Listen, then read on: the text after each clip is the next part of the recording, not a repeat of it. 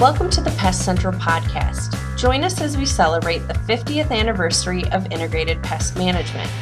The next seven episodes are a collaborative effort focused on the history and future of I P M in the North Central region of the U S, and it features university, faculty, and agency staff interviews from around the region.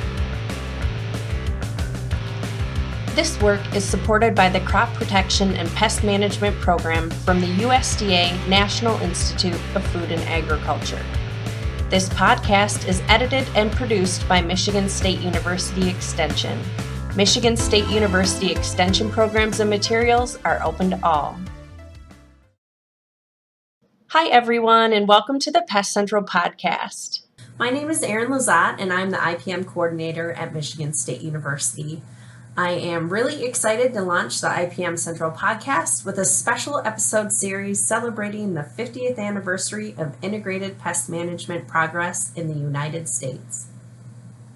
For those of you who are unfamiliar with I P M, I wanted to walk you through some of the important historical guideposts. The following information borrows heavily from a Marcos Kogan article in the Annual Review of Entomology. The title of the paper is Integrated Pest Management, Historical Perspectives and Contemporary Developments. See the show notes for the full citation. Famines have been an issue faced by civilization since food cultivation began supporting denser populations. While many famines have been caused by political and environmental conditions, some have also been caused by pests.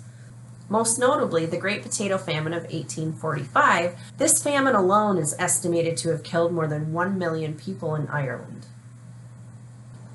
As we moved into the nineteen thirties, we start to see the development of some big ideas and concepts that will become the tenets of integrated pest management, including the recognition of existing pest management allies in the form of natural enemies. In the forties, fifties, and sixties, synthetic pesticides became widely available but were poorly understood and regulated. These pesticides were often effective at controlling pests but had unintended and unknown impacts on people and the environment. Over-reliance on these synthetic pesticides had implications for farmers and the environment, including pesticide resistance development, human exposure to pesticides, and pollution. In the nineteen sixties, scientists began documenting the unintended consequences of pesticide use, perhaps most famously documented by the book Silent Spring by Doctor Rachel Carson. Silent Spring documented the effects of pesticides on the environment, most notably the impact of D D T on birds. D D T residues exceeding the federal tolerances were then detected in milk and linked to D D T-laden forage. Pest outbreaks such as southern pine beetle and corn leaf blight highlighted the lack of effective control options in the absence of products like D D T, and the need for novel integrated pest management approaches that relied less heavily on pesticides. In nineteen seventy-one, entomologists from several land-grant universities were catalysts for garnering support for I P M from Congress. Congressional hearings were held to discuss Senate Bill seventeen ninety-four, which aimed to authorize pilot research programs for the control of ag and forestry pests by integrating biological control methods. The discussions included U S D A and land-grant scientists, federal administrators, ag industry leadership, and environmental organizations, and importantly, it provided financial backing for I P M programs at the state and federal level. In nineteen seventy-two, I P M became official. Integrated Pest Management and its acronym, I P M, were incorporated into the English literature and accepted by the scientific community. A February nineteen seventy-two message from President Nixon to the U S Congress contained the following directives. One, U S D A, N S F, and E P A are to launch large-scale I P M research through universities. Two, U S D A is to increase field testing of pest detection and control methods. Three, U S D A and H E W, the Health, Education, and Welfare Department, are to develop a training program to prepare crop protection specialists to support the expansion of I P M. And finally, four, U S D A to expand the Crop Field Scout demonstration program to cover almost four million acres. From nineteen seventy-two to nineteen seventy-eight, the Huffaker Project was the first major federally funded I P M project and focused on developing improved I P M systems that optimize the benefits of crop protection. The project played a seminal role in training I P M scientists and building the infrastructure necessary for the continued development and adoption of I P M in the United States. Much of the information and many of the approaches developed under the Huffaker Project and its successor, the Adkinson Project, form the foundation of contemporary I P M research and practice throughout much of the world.